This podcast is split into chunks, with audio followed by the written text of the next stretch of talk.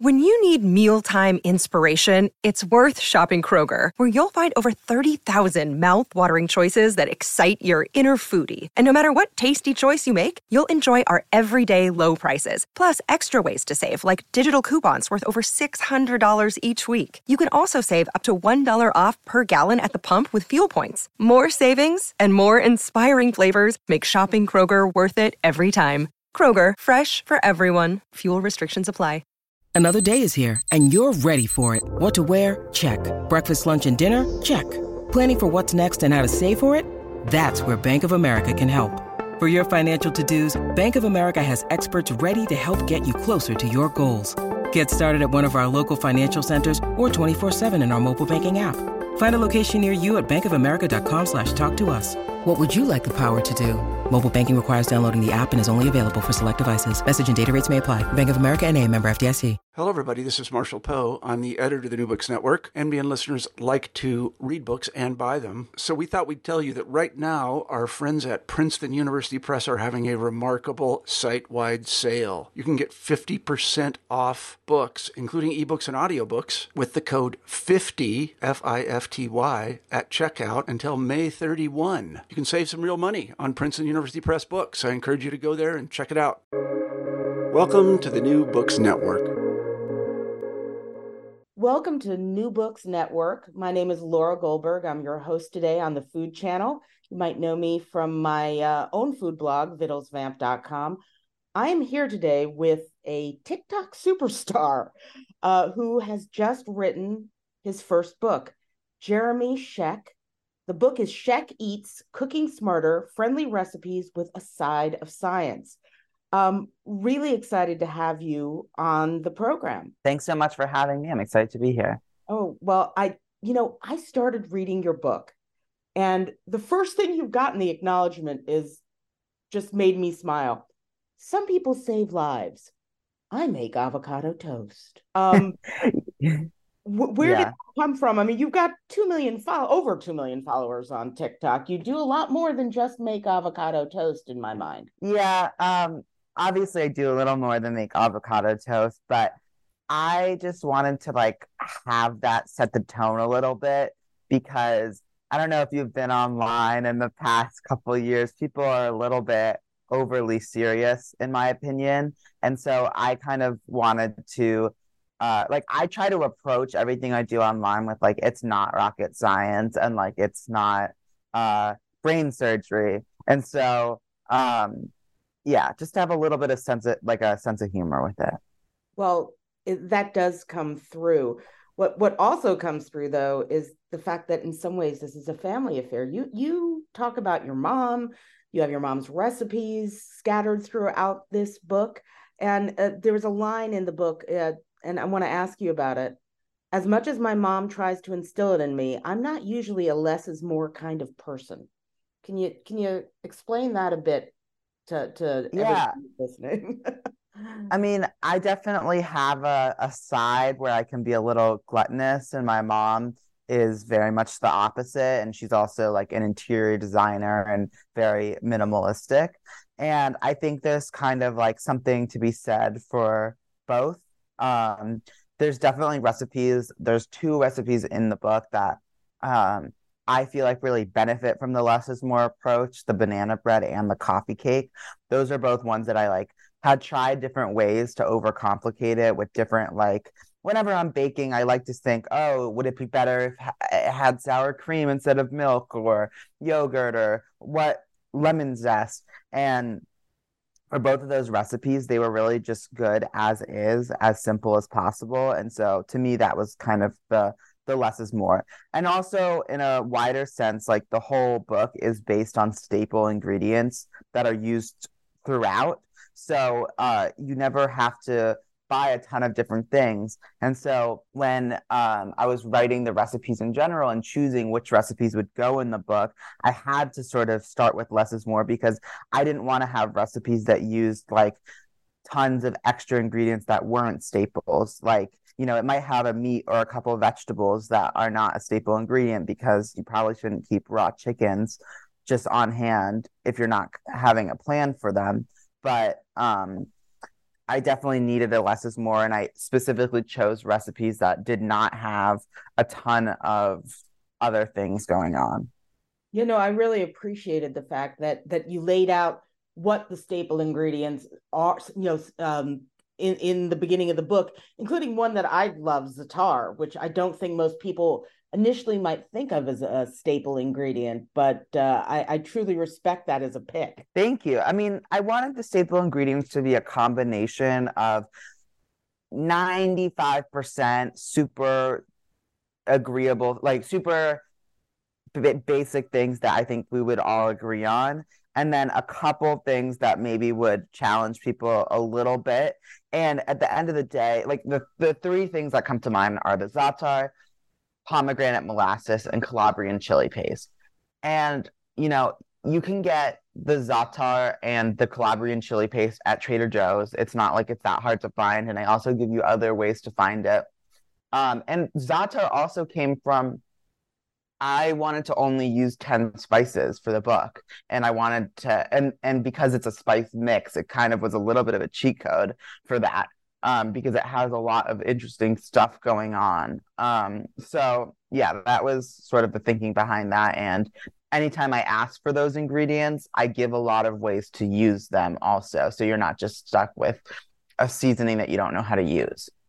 You know, I, I appreciated that. And I just, I want to go back to, to actually the writing of the book though, for a second. Uh, I mean, you're obviously a tremendous success on TikTok, but I'm wondering two things. You know, why did you decide to do a book? And and also, what were the real challenges in translating a recipe from the medium that you're, you know, used to, digital video, into, into sort of this print form? Yeah, well, I actually did social media because I aspired to do a book in the first place and didn't think that it was necessarily realistic at the time. Like, I had the idea for this book my freshman year of college, but they're, they're not just handing out book deals to eighteen year olds. So uh, unless you're like extremely like revolutionary. So I basically filtered it into my social media, but I also uh, have been writing my food blog for years.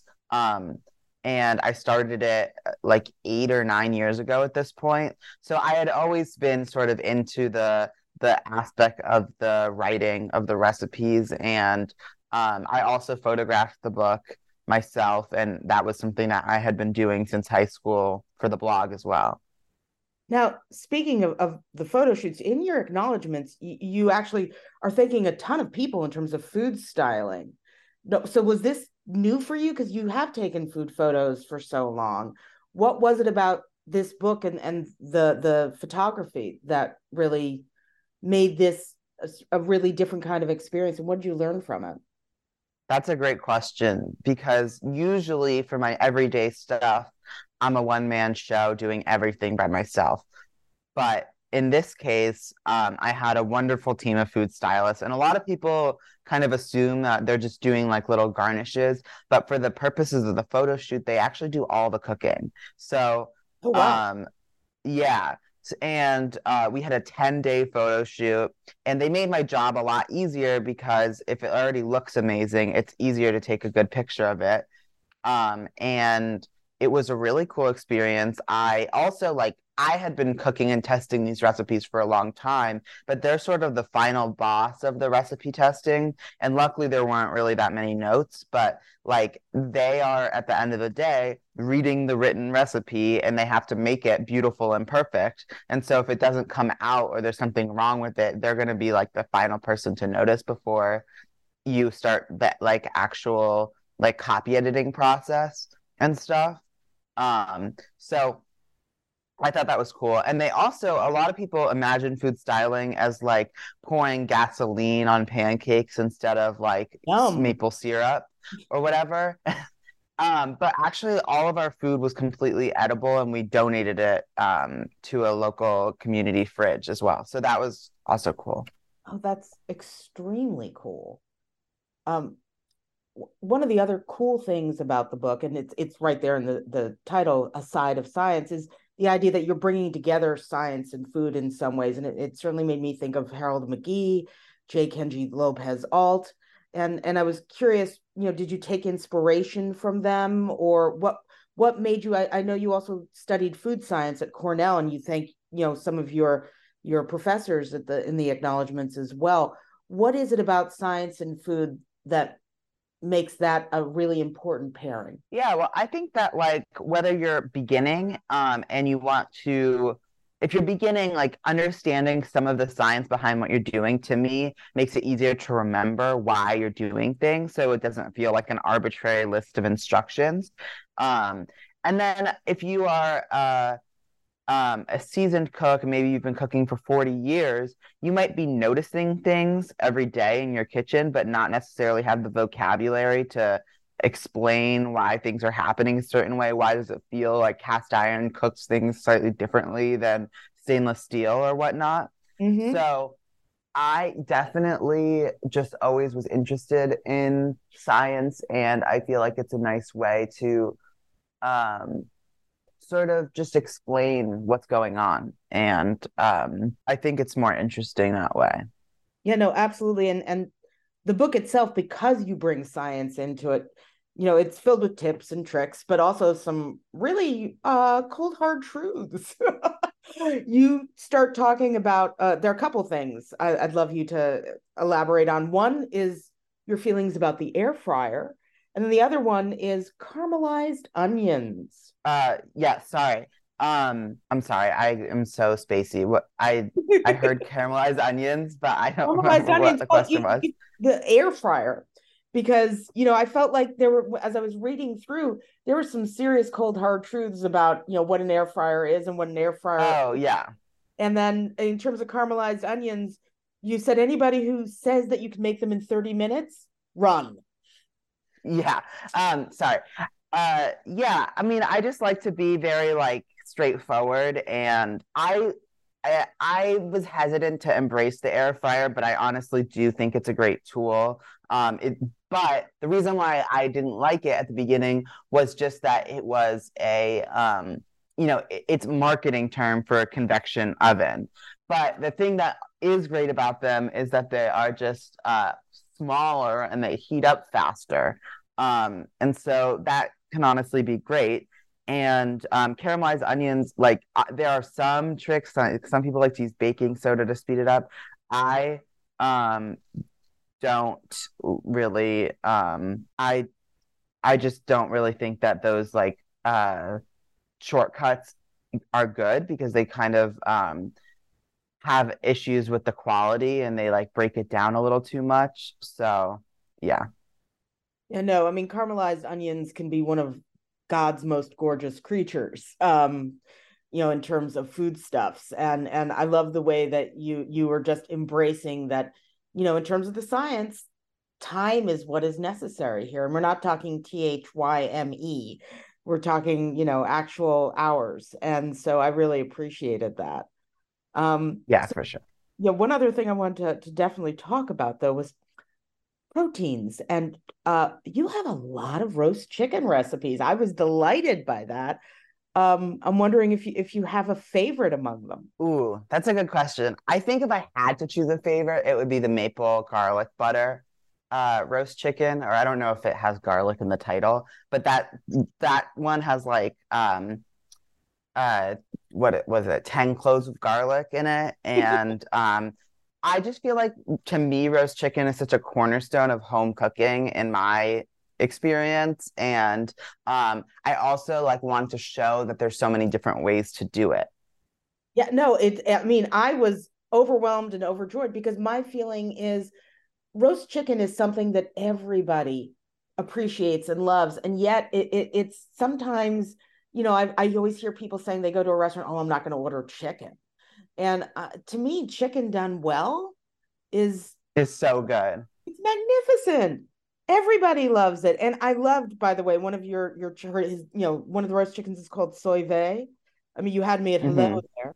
Um, but you also talk about using things like fish sauce and anchovies, and and things that maybe some people might not initially think of using when they're making a roast chicken, but it. It seems to me it's all about umami. Yeah. I mean, I just think that it's always good to balance like the five tastes. And um, I write a lot about like the difference between flavor and taste. And so I'm always thinking about those. Um, yeah, like the how to balance things. And um, it's obvious. Yeah. It's very obvious in, in when you start looking at your recipes. And um, there are a few things, though, that I caught in the book that I had never heard of. And one of them, and I'd love for you to explain it, is, and I'm not sure if I'm pronouncing it correctly, mantecatura? It's pretty cool. Yeah, mantecatura. I mean, it's really just the accent. Um, oh, okay. uh, but yeah, that refers to like the marrying of a sauce uh, with either like risotto or pasta. Um, and it's something that I wish people did more um, in the U S because I just personally don't like like a clump of pasta with the sauce spooned over. Um, I really prefer it to be mixed, and I think it really elevates it if it is.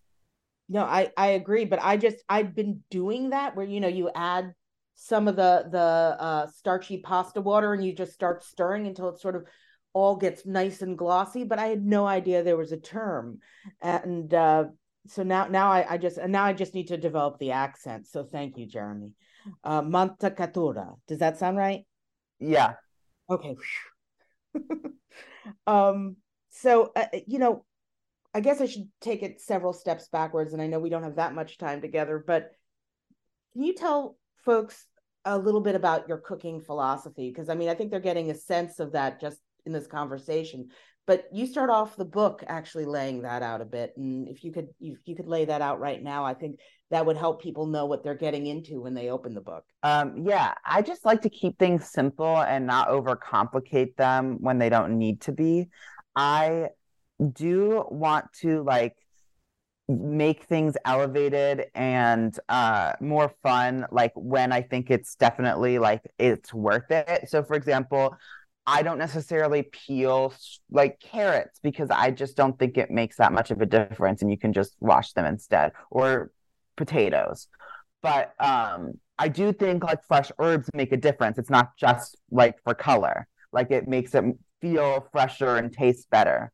So um, yeah, so I definitely like, that's sort of, I, in general, the cooking philosophy of the book is to have recipes that are like simple enough for a weekday, but uh, exciting enough that you could bring it for a dinner party or host your own.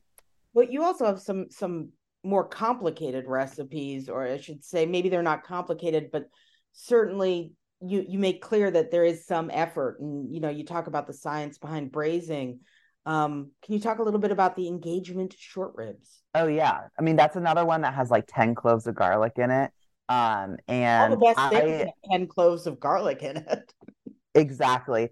I just. Um, I wanted to do, I did a separate, uh, like a full section on braising that was a little bit more general. And then I had the engagement short ribs, which are like red wine braised, and I have a Coca-Cola braised brisket as the kind of two examples.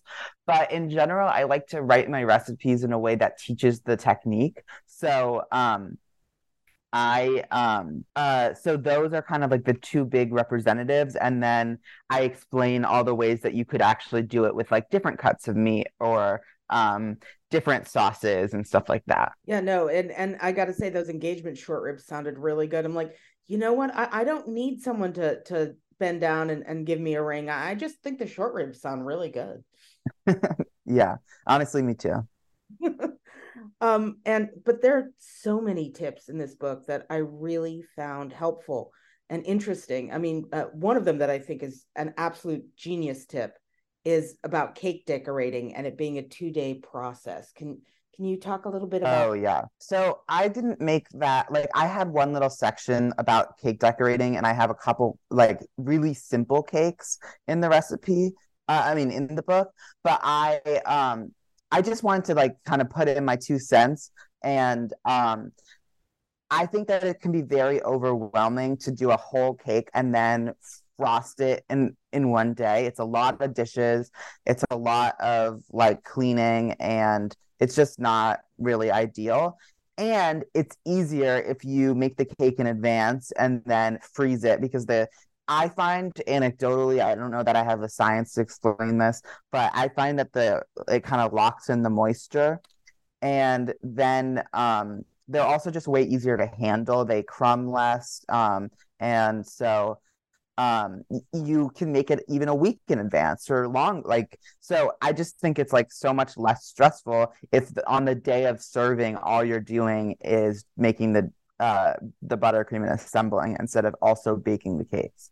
But you have no idea how you just saved me, because I'm I'm about to have a dinner party, not this weekend, next weekend, and I'm making a cake. And I was like, oh my God, this this is going to make it so much easier for me than having to do it all the same day. And I just never thought of it.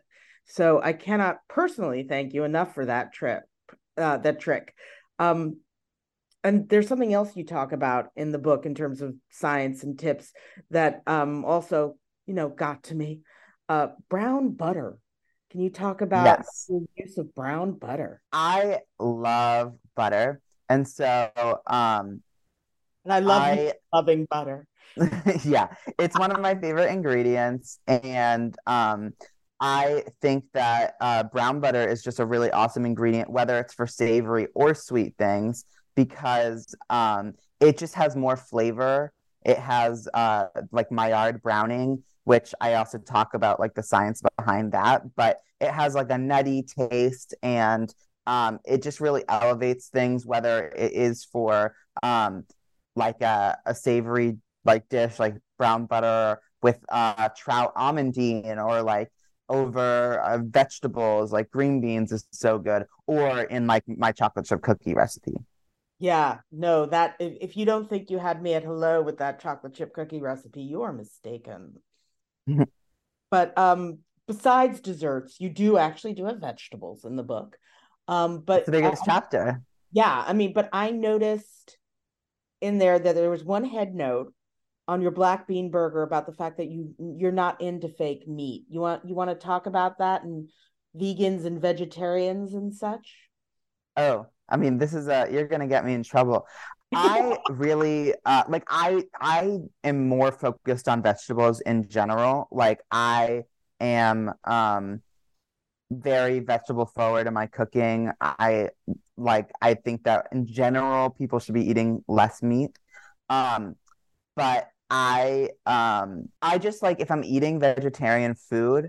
And tofu to me doesn't count because tofu was not really intended. Like, in, if you look at like the history and like the culture, uh, cultural recipes that use it, it's not often a meat substitute. It's just its own wonderful thing. But like when it's like the highly processed meat substitutes, to me, it kind of like defeats the purpose of eating whole foods. Um, if your focus is specifically, uh, you know, the animals, I, I understand, um, but I kind of like to look at the bigger picture, like environmentally and um, and health-wise, and I just don't know that it really makes sense.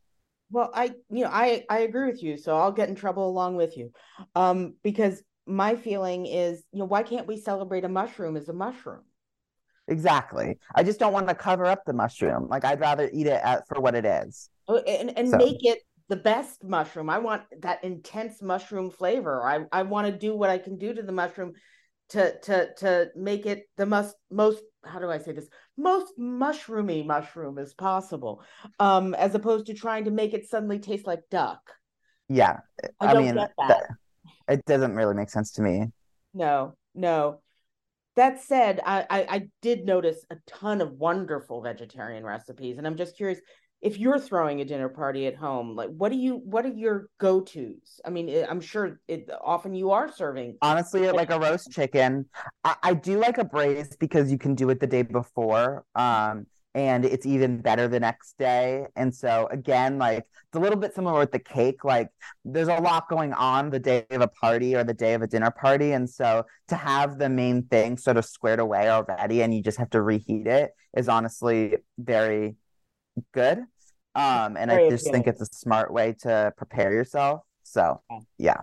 Yeah. I mean, but okay, I'm going to ask you a question now. And, and I know you might not have been the one cooking, but what, what is, was on your Thanksgiving table from this book? Was anything or, or is it? Complete? We had the maple za'atar carrots. Um, okay. Yeah.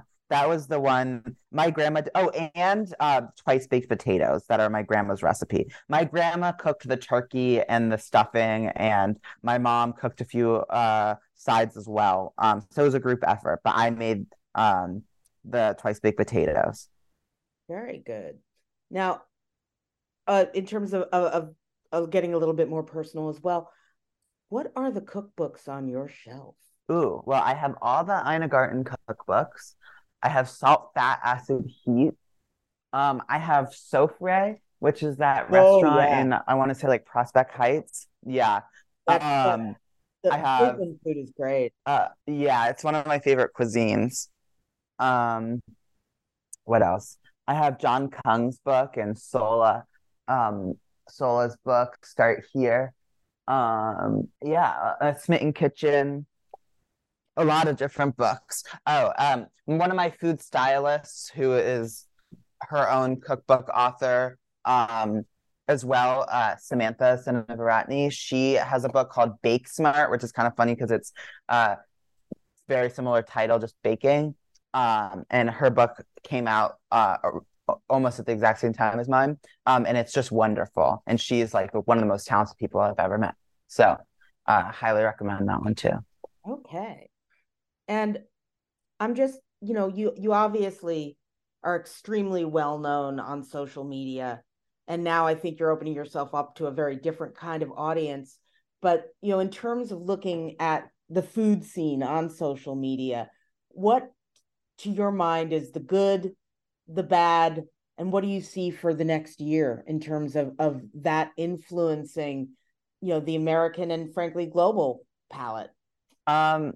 You know, it's really hard to predict what, what like what's gonna, how things are gonna change, and um, I hope that people continue to cook at home. Um, I um, am thinking and strongly trying to make it happen to go to Spain this year, and so maybe that will influence a lot of my content if it works out. Um, so, uh, and yeah, I don't know. I think that as long as people are cooking for themselves at home, I'm happy. I also love trying new restaurants. So it's not like I'm all about only cooking for yourself, but um, I just think it's a really nice thing to do. Absolutely. I mean, you can get inspiration from, from going to restaurants too. I mean, there's something to be said for, you know, you talked about simplicity. Um, the luxury of a restaurant is they don't need to be as simple um in order to, you know, sometimes some things are better off left to the professionals, my aunt used to say. Um and and your aunt, sure. on, on the other hand, Aunt Rachel said, "May your soup be tasty," which I I'm I'm all about that. Oh. I love that mantra. It's a great one. May everything be tasty though. I mean, you know, is there anything though that you really want people to take away from this book? Um, I hope they see like the community aspect, like you were talking a lot about the acknowledgements, and it is a very long section compared to a lot of books, but I just like couldn't have done it without everyone, everyone's help and encouragement. And it really, um, you know, like one of my grandmas has recipes in the book, the other illustrated the book. Uh, my mom has a bunch of recipes in the book, and she definitely informed a lot of my cooking styles. I'm one of four kids, so she had to be very practical. Um, and so um, I just think that it, I hope it comes through that people, uh, that it's like such a community-minded book. It, it absolutely does. And as I said earlier, I, it also definitely feels like there's the embrace of family in it, and and cooking at home, and and, and really bringing people together at the table.